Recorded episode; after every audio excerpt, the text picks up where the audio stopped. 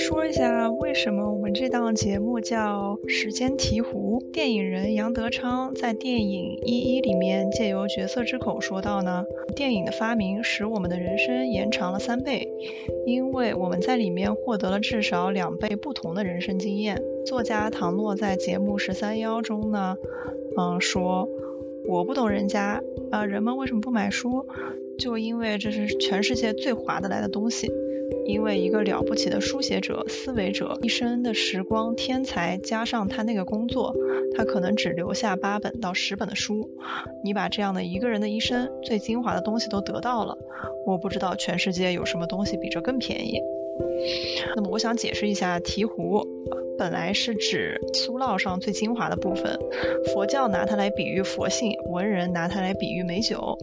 我们做时间提壶呢，就是想在这样延长的几十个人生里面，找寻一些这样让人醍醐灌顶、产生灵感、身心清爽的时刻。也许我们未来的解答会在这些别样的人生里。那么，让我们像老朋友一样，一起去体会那样真实的境遇，互相开解，轻松笑对。即使生活并不是一帆风顺的，我们也会嚎啕大哭，会失意，会不甘心，也会失败。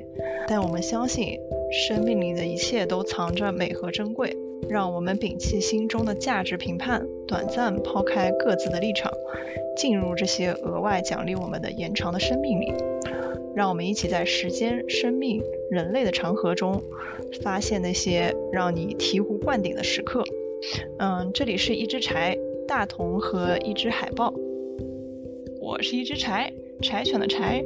本科毕业前都在中国生活，然后来美国念了研究生，毕业以后就在美国工作，目前是在西雅图的一个设计师。然后大家好，我是大同。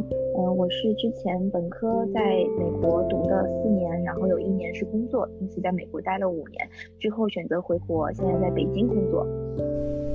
嗯，大家好，我是一只海豹，嗯，我也是研究生开始，嗯，然后在美国读书，然后毕业工作，然后，呃，已经待了很多很多很多年了，数不清楚有多少年。